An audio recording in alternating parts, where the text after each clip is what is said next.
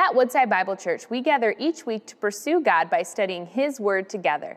Today we invite you to look deeper into 1 Peter, tuning into our current series, Unshakable: Steadfast Hope in an Unpredictable World.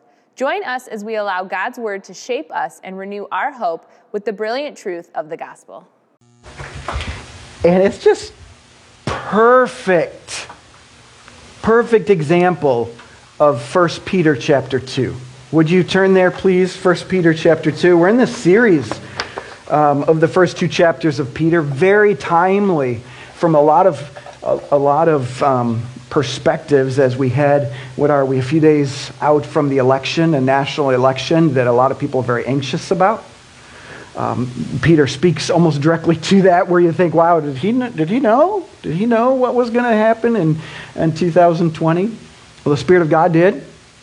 And so He's given us His timely and timeless Word of God that it continues to be relevant today. But He also knew that He'd be here on this day and give us a beautiful example of the fleshing out of these two verses we're going to look at briefly today. 1 Peter chapter 2. Just before we read, I want to remind you of last Sunday. Last Sunday, we ended our time together as we looked at our identity in Christ of being a chosen people, of being a royal priesthood, a precious possession of God, so that we would proclaim His excellencies to the world. Right? You remember that? And we likened it to kind of the bonfire scene where we come together as a corporate body, as the church, because Peter was writing to the church.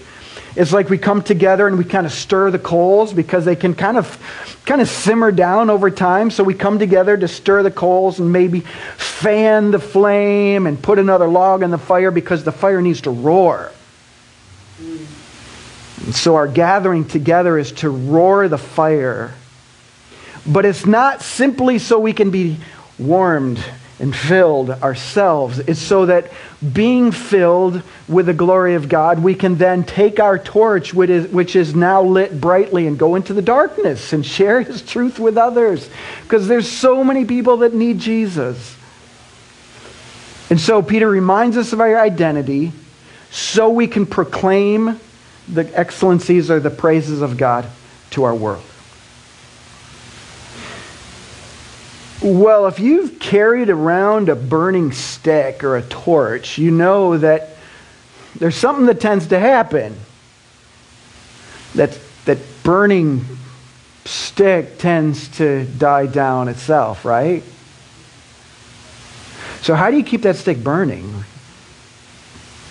You know, during the times that you're connecting together, how do you make sure that your light continues to shine because people desperately need Jesus?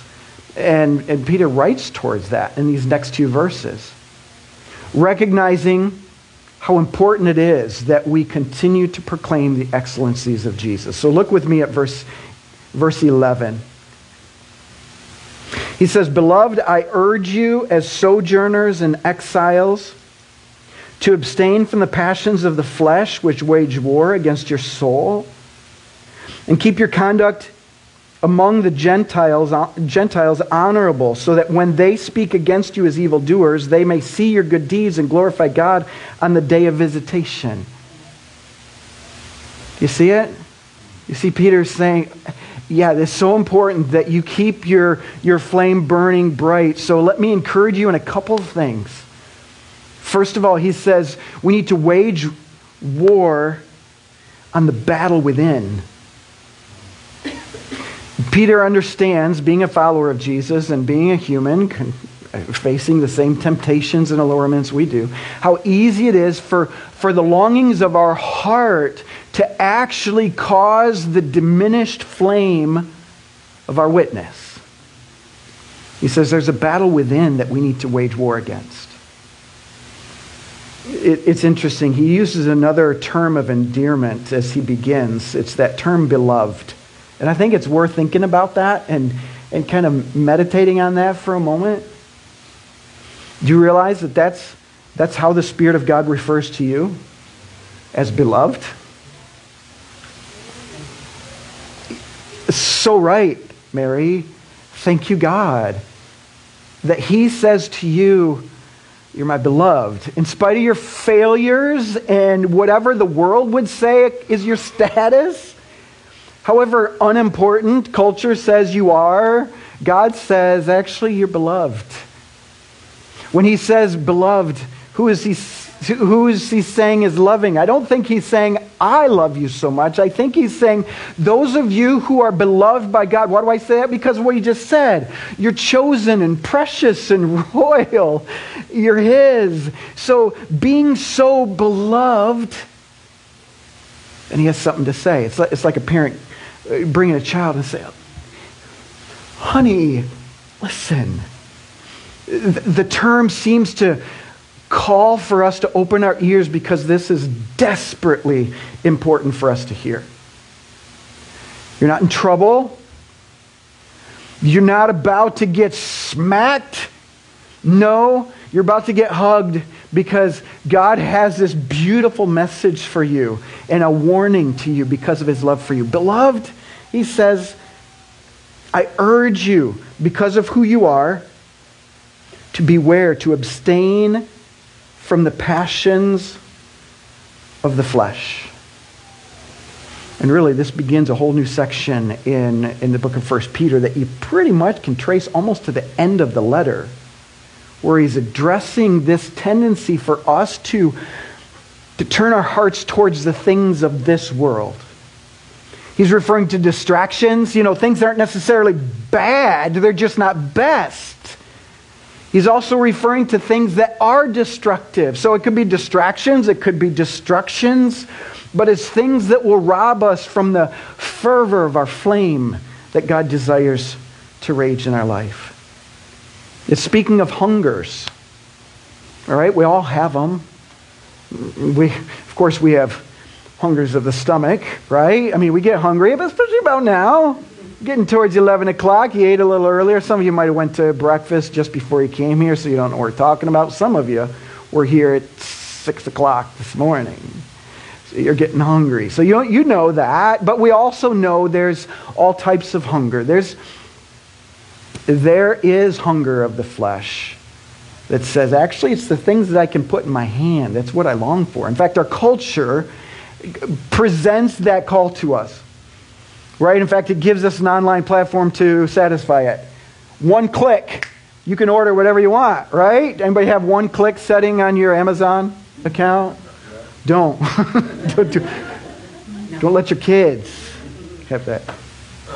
Right? But it's just so easy. And what feeds that hunger as well, a lot of it is what everybody else has. It might be an advertisement, or it might be a neighbor with something. And every culture, every community seems to have that. Hunger for things. It might be the boat, or a bigger boat. It might be a car, a nicer car, or a truck. It might be a home, or a size of a home. It might be the cottage. It might be a location. But it's things that we can hunger for. And Peter is helping the sojourners and exiles understand that actually, if that becomes your focus, it's going to rob you of passion for Jesus. In fact, it's kind of what Jesus said. Don't lay up for yourselves treasures on earth. The stuff that moths can eat away or thieves can steal, those things. Because beware of that. Don't make them your treasures, because if it does, that's where your heart will go, and your heart will pull away from the kingdom of God. So it could be hunger for things. It could be a hunger for acknowledgement, pride, and respect. Can be so distracting to the kingdom of God. When that becomes your desire, I've heard several people say, you know, they're treating me like a slave. Well, we want to be a servant. And so we kind of live with that thought of, yeah, I'm willing to serve. I just don't want to be treated like somebody that's there to serve, right? Treat me with respect. But so many times when that becomes our longing, we lose sight of our purpose and our focus, so that drive for respect can rob us of ministry. And have you noticed how when we begin to lash back, when people disrespect us, of how that slams the door to future ministry in that person's life? You notice that? Somebody speaks bad against you, so you speak bad against them, suddenly you realize there's no way I can share the gospel now. Peter says this, there's something so much more important than being respected. Because the reality is you are, because he says you are beloved. You're royal. You're chosen. You're precious. So affirmation should be sought from the one whose opinion truly matters. And if that's where your hunger is, then your flame will burn brightly. So Paul calls us to beware of the passions of our flesh. The drive for sexual satisfaction is key and almost king in our culture. And we look for any ways to satisfy that. And we kind of justify it because if I have a hunger for it, shouldn't I be allowed to go after it? And Peter says it's going to rob you. It's going to rob you of future ministry. It's going to rob you of attention in the kingdom. It's going to rob you of that platform for ministry. The passions of the flesh promise to satisfy, but they truly starve. I mean, you think of Amy as a great example, where she serves in this city that she described in the Middle East. Think of what she doesn't have that we are so hungry in our culture for. In fact, one of the dangers of home ministry assignment is coming back and seeing what everyone has and what you haven't had, and the thought of then going back into that region where you don't have. And so Amy, I guarantee she has to guard her heart from ambitions for things that don't matter beyond this life. Think of how many people probably have said no to the calling of their God in their life because they didn't want to miss out on the things of this world. Let's not be named among them. Let's not let that be describing us. I'm unwilling to sacrifice security and financial security to pursue a calling of God. Let's not, Peter says, beloved, there's something more important than the things that this world can offer you. We, years ago, traveled to Liberia for the adoption of the girls, and we knew that we would have to win friends while there, especially two of them. And so we put in our bags some hard candy. You can't bring chocolate, right, to 100-degree Liberia. That won't last long, but hard candy should survive. And we were able to see, of course, the orphanage where the kids were, and then we visited into some, what they call displacement camps. These were refugee camps during the 10-year civil war in Liberia. Thousands of people had to escape the war, and United Nations built these horrific camps for them to live in. And so we visited them, and when we did, we brought that candy with us. We see kids, you know, every kid loves candy, right? But it was pretty surprising to me to see how those kids didn't really want the hard candy. We'd offer it to them and almost felt a little offended that they didn't want it. I thought, well, what's the deal? Am I that ugly? I mean, like, no answer, please. Then I learned that hard candy was often used to cloak the starvation pains in their stomachs as kids. And so they didn't have food for their kids, but they did have these penny candies to give to them, and it would take away that hunger pain for a while. So why would they want candy from me? What did they want? They needed food.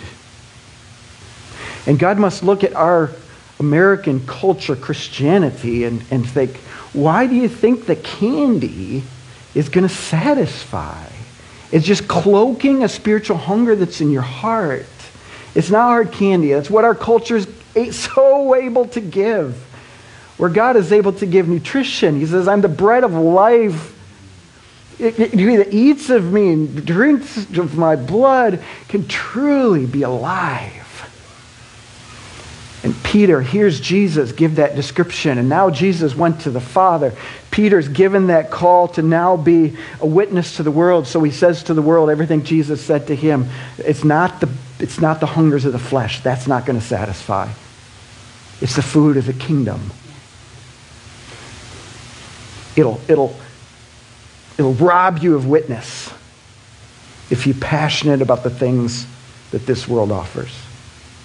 But then secondly, he said there's also a battle on the outside. Verse 12, he says, keep your conduct among the Gentiles honorable. Gentiles is another word for those that don't love God.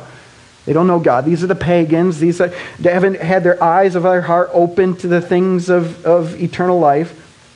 Keep your lifestyle or your behavior honorable in front of them so that when they speak against you as evildoers, they may see your good deeds and glorify God on the day of his visitation to them. Again, remember this is Peter. He was one of the 12.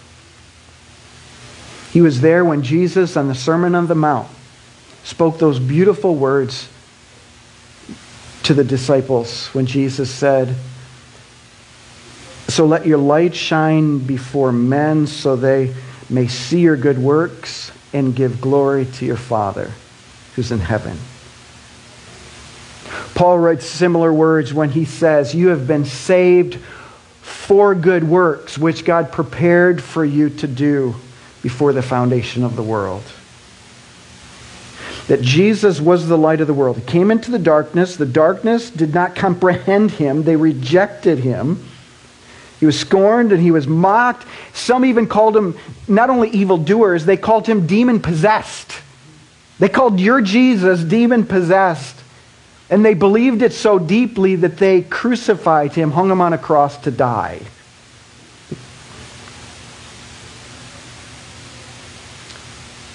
But in the end,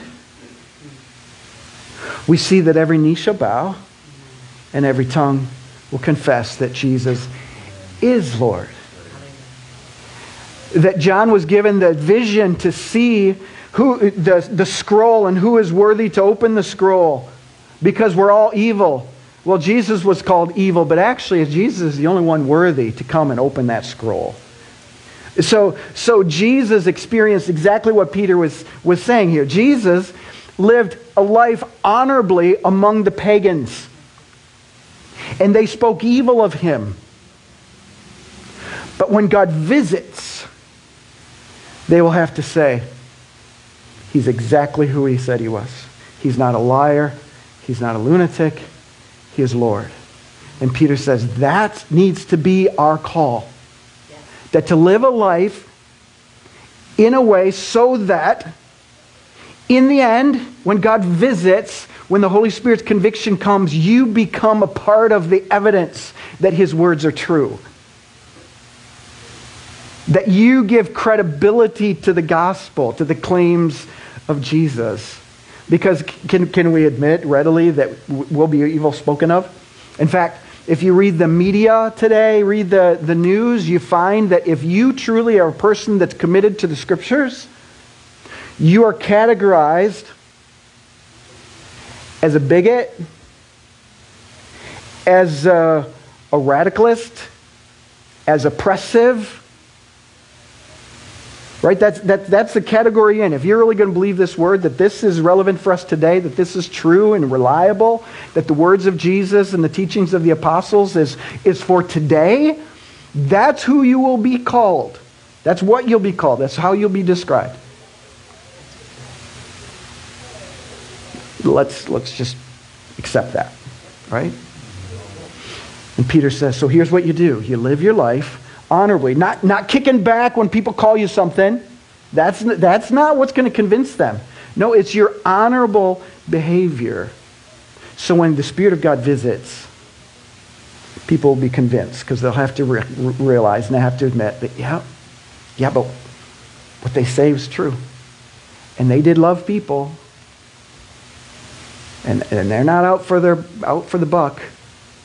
But they're there to serve. So I must listen to what they have to say.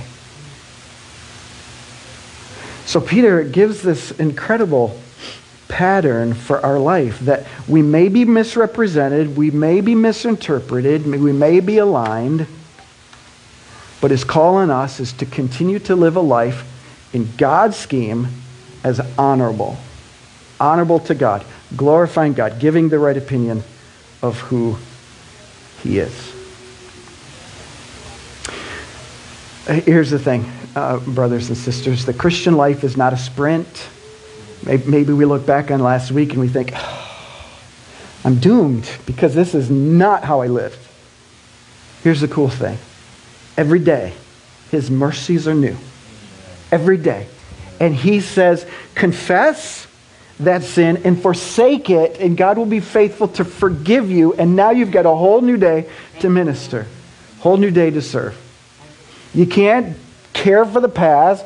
Paul says, I put those things behind me. There's things I regret, but I can't let that define me. What defines me is what God has to say about me and the call that He's placed on my life. So I move forward. My neighbors might have heard me speak poorly towards them last time. They threw their leaves on my lawn, but I have to move forward. And now maybe that house party. Amy, what a great example. You know, we talk about how we have to give each other ideas. What about having somebody over for dinner? That's incredible. What a great idea. And Amy's like, that's how you roll as a Christian. That's what we do. The hospitality table is given to us so that we can build relationships. Again, building bridges of love strong enough to carry the weight of the gospel. And so we love generously and we live rightly so that people will glorify God when He visits. Let's pray. Lord, I thank You so much for the way that You continue to call us into Your mission. I know, Lord, there are days that we're thinking of this and we follow the path, Lord, that You've etched for us. And we lay our head on our pillow and rejoice that we felt like we were walking in the Spirit. And there's plenty of days where we know we failed. And so, Lord, may You continue to turn our hearts towards Your kingdom more and more faithfully. May we have more days, Lord, through the power of the Holy Spirit that lives within us, surrendering ourselves to You and Your strength so that Your glory can be revealed in us. Lord, would You just fan the flame of our hearts? Would You cause Your light that You've placed in us, Lord, to shine brightly? Thank You for giving us time around the bonfire today. And Lord, we do commit ourselves to taking that torch into the world. I pray we would do nothing on our cord that would dim that flame. But Lord, may we carry it confidently, knowing that You are alive and well, You are working, You're drawing people to Yourself. We rejoice in that, Lord. Hear us as we sing and as we think of these words. In Jesus' name we pray. Amen. Thank you for joining us as we study God's Word together. We would love to hear how God is moving in your heart and get you connected into the Woodside Bible Church family. Head to woodsidebible.org/connect to introduce yourself to us today.